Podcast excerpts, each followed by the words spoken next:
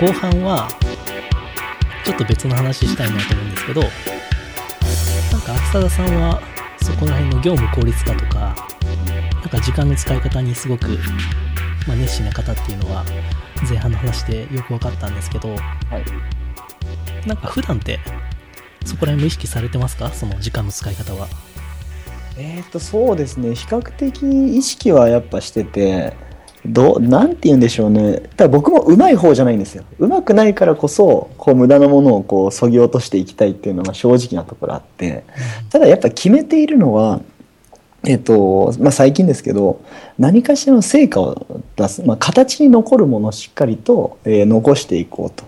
これはやっぱ自分の、なんていうんだ、や、やった感って言ったら変なんですけど、あ、俺はこれだけの思考量をちゃんとやって、えーこういうことやってきたから、今のこの自分がいるんだなという自己肯定感にもつながると思ってて。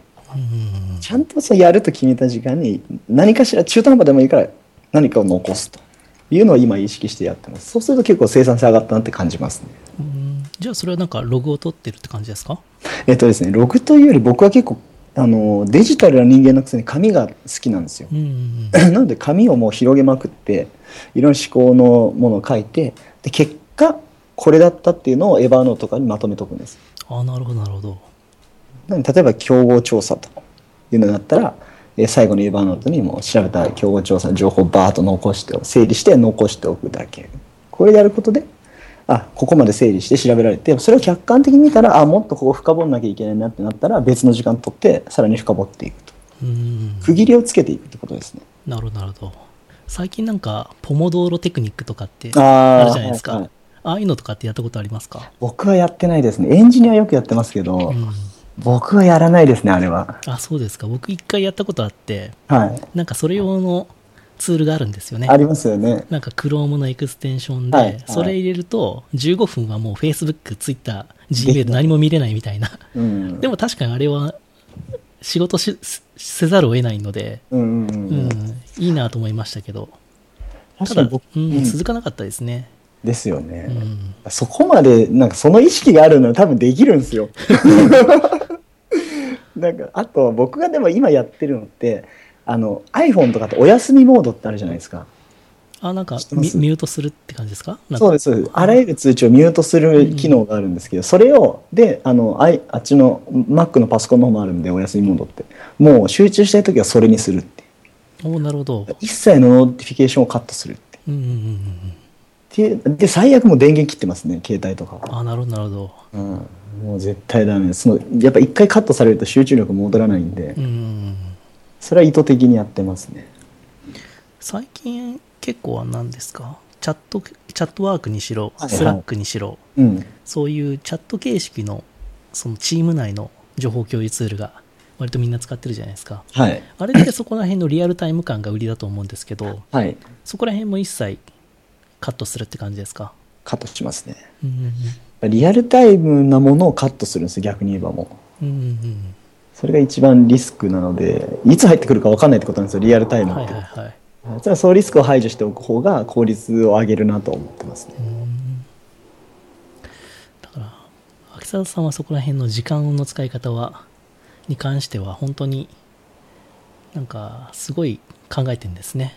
考えてますね、うん。だからといってレコーディングなんとかをするとかっていうのは、えー特にないんですよ。うん要はその振りこれ多分分かれると思うんですけど 自分のやったものを、えーちゃんとログ残してあ予想以上に使っちゃったなっていうのを振り返る、えータイプと、えー時間を決めてその中でやれるものをやればそれで成果じゃないかという人間と2つあると思ってるんですよ。で起業家って多分後者じゃないといけなくてなんでかっていうと8割6割でもなんいいからはい。やりやって形にし、まあ、結果を出すと。その時間のうん中限られた時間の中で結果を出すということがもう全てなのであとは僕は1時間なら1時間で決めてそれで6割でも、えーものをちゃんと形として残すと。いうのがすごい大事なんじゃないかなという意識でやってます。おおなるほど。そうか。そう。結構僕の場合ははい。うん一応タスクはつけるんですよこんなことやろうかなで。でもあんまりこう何時間でやろうとかうんっていうのはあんまり考えてないっていうか。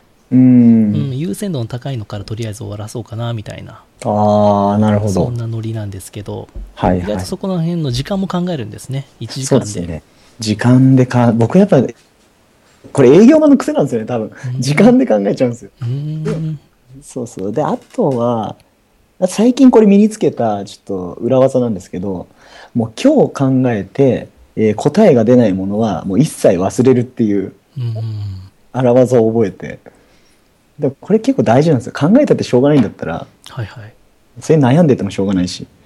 じゃあ考えもう考えて今日できることをやっとこうと。うん。でそれ以外のもう分かんないものはもう知らんがなって言って。タスクにも落ちないので。うんうんうんそういうものは忘れるっていうこの図太さが最近身についてきましたね。えー僕最近あのやり始めたのは、はい。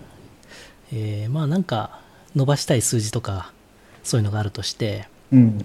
ただ何をやればいいのかなっていうのが意外と分かんない時があってうん。追加機能とかはいはいはいはい。ありますね。デザイン変えたいとかそういう時はうん。もう弾けるところを見つけるっていうか既存の機能からこれなくていいんじゃないのかなとかその引き算の方を考えると意外とそっちはあこれいらないなとかこれあんまり使われてないからとか。うん。でそうやった方がうまくいくっていうような時期もあったりして、そうですね。それはね多分正しいですよ。うん、そういうなんか足し算の機能開発とうん。引き算の機能開発があって意外と足し算の方は意外とちゃんと考えないといろいろアイデアは出ないんですけどうんそういう引き算の方は割とそうですよね。もう明確ですもんね。日々使っててここがもう無駄だよなみたいなところがあったりするんで、なんか本当になやることがうまく自分で決断できないときはうん。そっちから手をつけるようにはするようにしましたけどね。面白い。うんなんですね。山本さんの場合って技術者じゃないですか。やっぱもう技術者でかつ自分でもう全部を見てるわけじゃない。ユーザーとのコミュニケーション部分であったりとか。だそういうのって結構こうふ日々の時間をどういうふうに使ってるのかなっていうのはやっぱ僕はすごい気になってて。でもあんまり決まりきってはないですよ。基本的には機能開発がメインで、あんまりこうなんか PR とかうん。そういうことは考えることはないですかね、うん。なんかユーザーを広める新規ユーザーをうん。獲得するためとか、既存ユーザーの継続率を上げるとか、うん。そういうテーマはありますけど、うん。うん、主にはそのサービスの内部をいじってますね。おうーん。えちなみにそのサービス内部いじるときもさっき引き算をするって言ったりしたときもその分析をしなきゃいけないじゃないですかその自分のサービスの利用状況の分析ってどれぐらいの時間かけてます？例えばもう一日がっつりやったりするのかそれとももう日々朝にもう決まった時間に見て気になる数字だけ見てなんかその日やることを決めていくのか。やっぱりそう日々、まあ、デイリーとウィークリーとマンスリーというかうん。そこの3つの軸はありますけどうんあとはでもその今月はこれやろうかなみたいなそういうざっくりしたテーマってなんかあるじゃないですか、はいはいはい、うん、だからそこら辺のテーマに即したところはそこの日々見てる数字以外に細かくツールとかで調べるっていうのは時間かけて1日一日はかけないかもしれないですけど数時間見たりすることはありますけど、うん。うん。だけど統計画面って結構怖いのはうん見入っちゃうんですよね、うんそれありますね、うん。それ見てる時間って意外とあの何もなってない時間なんですけどそう。そう思わずこうこんな軸で見たらどうだろうと うかわいろいろやりがちなんで結構ねなんかいい数字を見つけたがるっていうか ここはいけてるぞみたいなそれを探してしまうというか、うん、心休まる数字をね。そうですだけどいけてないところを本来はうんツールで探していくっていう方が、うん、いいのかなとは思ってますけどね。えちなみに山本さんあの KPI とかはどうどうやって設定してるんですか？サービスの KPI って。あんまり明確多分僕はチームでやってないっていうのもあるかもしれないですけどうん明確に、えー1万とかうん。この数字を1万にするとかっていう数字とかはあんまり置いてないですね。うん。向上させるとかそういう漠然とした目標になるので。ああそう、んだからチームがまあだからそんなに伸びてないっていう意見もあるかもしれませんがでも チームチームがいると何らかの、やっぱ数字は目標として設定しないといけないのかなとは思ってますけどね。どうですか、秋貞さんは？いやーやっぱりまあ数字同じ方向を向いていく上で数字ってやっぱり大事ですようんね。うちうちはまだ売り上げとかはない会社ですけど、やっぱ目標となる数値を置くとやっぱそのために何をしたらいいだろうってここは逆算できるじゃないですか。うん。この力がすごく必要だなと思ってるんですね。うん。うんただ間違えたことがつい先月ぐらいまであって、はいはいはあい。のちょあまりにも高い目標をやりすやりすぎるともう途中で終わるっていう もうこれいかなくねみたいな、そうですよね。そのバランスですよね会社としていきたい数字と、うん。その現実的な数字とそのストレッチをかけた部分の数字っていうのをやっぱりしっかりと細かく設計しないと逆うにんなんかやる意味あるんですかみたいな空気にはなっちゃいますよね。そうですよね。あとはそういうなんか、ほん、上げやすい数字うんとかにこう目標を設定したりすると、うん。意外とそこは数字があったとしても本質的にこうサービスをなんか改善したことにならないとか、そう。多分あんまりなんか、いいね数とかフォロー数とかって意外とうん。パカパカ上げやすかったり、そこら辺はデザインとかで意外とできたりするんですけど、うん意外とそれが本質的なそのサービスのその成長に関わってないとか、そういうことがあったりするんで、うんうん。うん、最近のサービス設計って難しいなって思うのが今の「いいね」もそうですけど例えばフェ自分のフェイスページページに「いいね」集めたりするのもあるサービスでは集めれば集めるほどその中の何割かが、まあ、記事投稿したら自分たちのメディアに帰ってきてくれるみたいな構造できてるから「いいね」を集めようってなったりするけどあるところはその集めたところで運用のすこうえメソッドが構築されてなかったら結局いいね集めても無駄だし結局なんかでもそれ人が集まってるってことはファンが集まってることなので生かしようはあるはずなんですけどやっぱつなげてつなげて全部をちゃんと、えー仕組み作っていかないと点になっちゃってやってることすそれぞれの労力しか見返りがないみたいな。うん、レバレッジが効かない関係になってくるから、なんか最近、さっき山本さんのに近いんですけど、まあ、だ、そこできないならやんなくていいんじゃないみたいな、もう引き算ですよね。全体の仕組みの中でも、もうそれいらなくないみたいなことを切っていくのはすげえ大事だなって思いますね。うん、そうですよね。うん。結構ね、やっぱある程度のところで本当にぐーっと伸びるサービスはいいんですけど、うん。まあ、僕が手掛けたサービスは、まあ、最初はね割といいんですけど途中からこうやっぱ成長が伸びていかないというか、うん。まああまり伸びないっていうのがあるじゃん、まあ、でもそういうサービスの方が世の中多いんじゃないかなとかっていうふうにはちょっと思うんですけど普通ですよ。うんそうですよね なので結構僕が最近思うのはうん。最初の立ち上げの力とうん途中から伸ばす力、あ0から1作ってその1をまあ5でもいい10でもいいんですけどそこを伸ばす力っていうのはまたちょっと違う能力が必要だなと思っていて、あ。うんうんうん。全然違いますようんね。そうそうまあそれは僕まあ前半話したそのインキュベートファンドのその和田さんって人が秋貞さんも担当ですよねそうです。うんまあ僕も和田さんからそういうところはよく指摘はされますがあうんあ、そうですね。そこのなんかそこに本気になってうん。ガーッといけるっていううん。そういう力っていうのは僕はなんかプロダクト開発のその最初のプロダクト開発とまた別の開発の仕方だなと思ってるんですよね。そうですねビジネス開発みたいなマーケットフィットさせていくフェーズって、まあ、ビジネス開発にももはや顧客開発ビジネス開発に近いので01作る人間って多分そんなにそこ強くないと思うんですよね。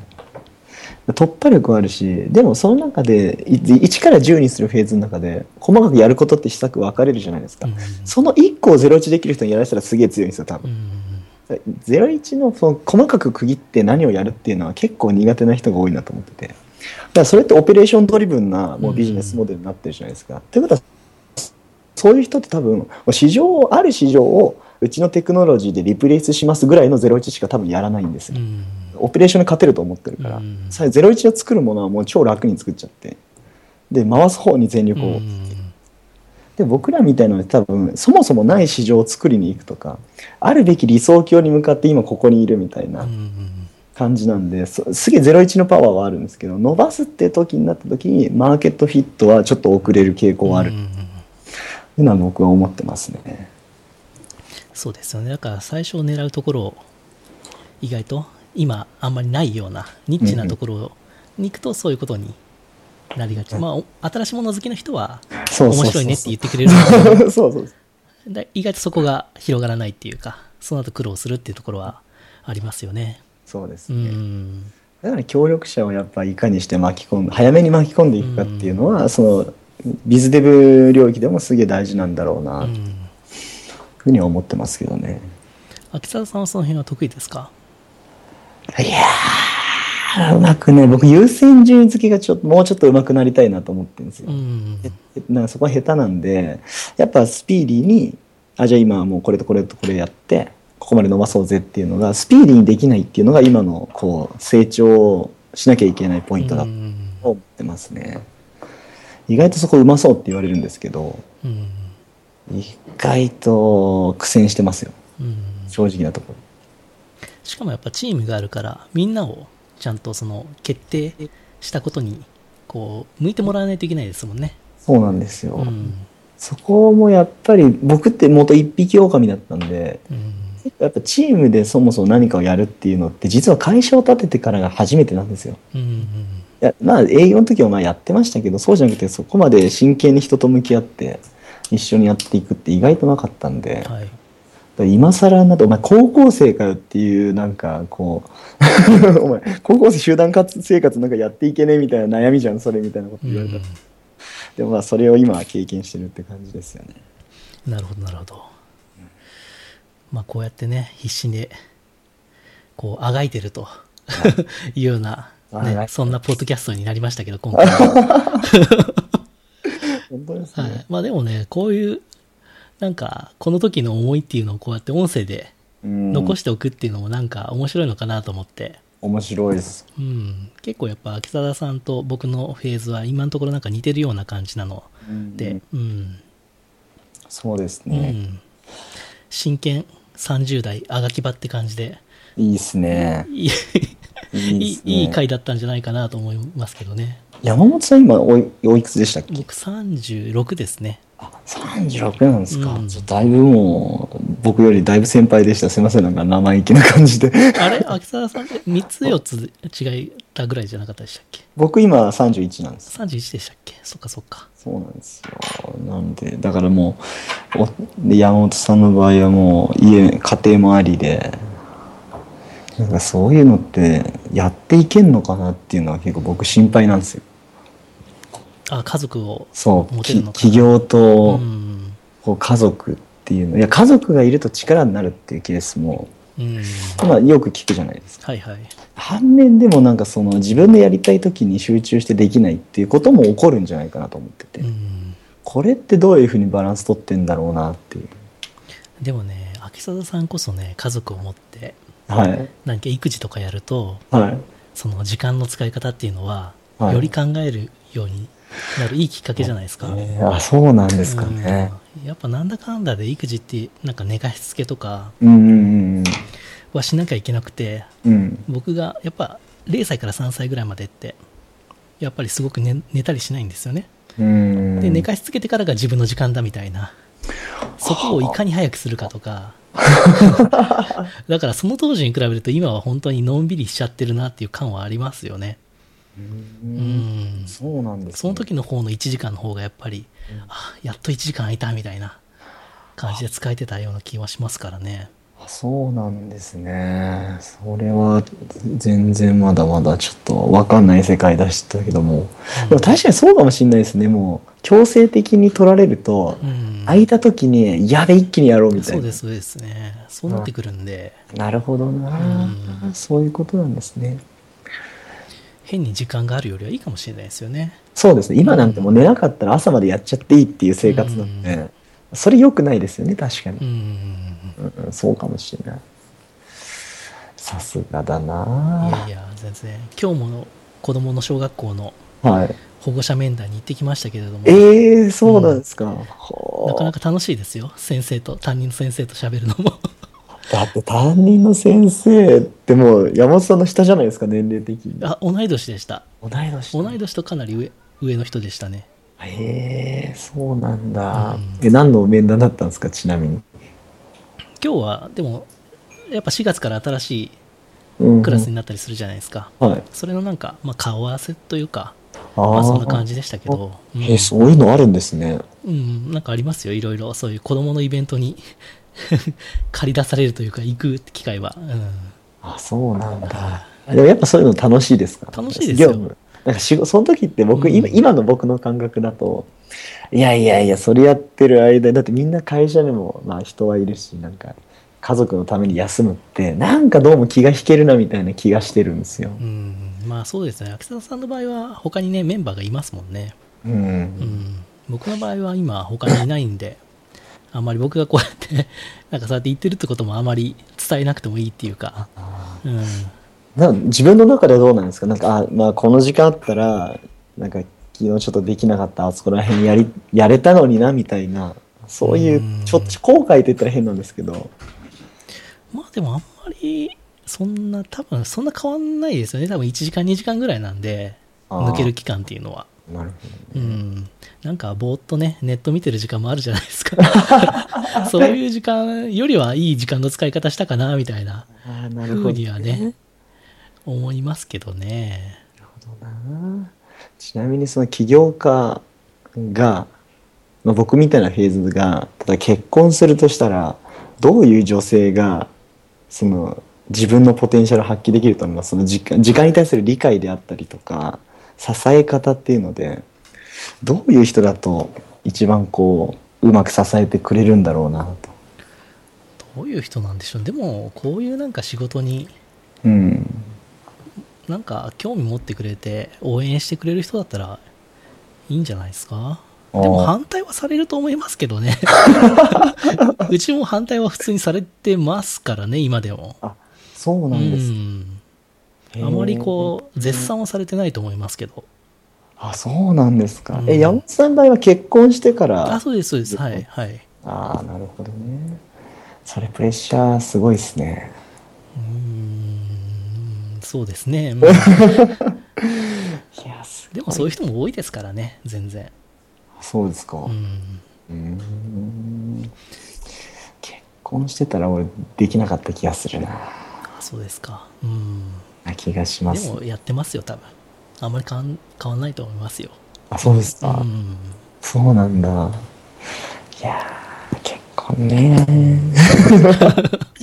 じゃあまた今度は結婚してからあゲストに呼びますよなんか変わりましたかってちょっとポッ ポッドキャスト流しながら、なんかあの時から変わりました。そうそうあの時は結婚なんかって言ってましたがすげえデレデレしてたら嫌っすね。そうそういや結婚いいっすよみたいな恥ずかしい。はいではでは今回はちょっと、はい、いろんなお話をさせていただきましたが、はいなんかこうやってあんまりじっくり話す機会もなかったので、はい、楽しかったですありがとうございます。こちらこそ。はい。ではではまた、はい、今回はこんな感じで、はい、最後なんか言いたいこととかってありますか？言いたいこと。はい。えーまあそうですねまあ偉そうなこと僕言える立場じゃないんですけどまあやりたいことをやっていくのがやっぱ一番楽しいなと思うのでなんかおも起業なりなんかスタートアップジョインするなりなんかやってみたい興味あったらまずちょっとでもいいから動いてみることがすげえ大事だなっていうのはなんかやっぱやってて思うので皆さんもなんかやりたいことどんどんチャレンジしてもらったらなんか今日の聞いててあこのふざけたやつでもなんかなんとかなんなら大丈夫そうだなみたいに思ってるやつがありがたいな ふざけてなかったと思いますよ。チャレンジ一緒にしていきます、わかりました。はい。じゃあ今回ありがとうございました。ありがとうございました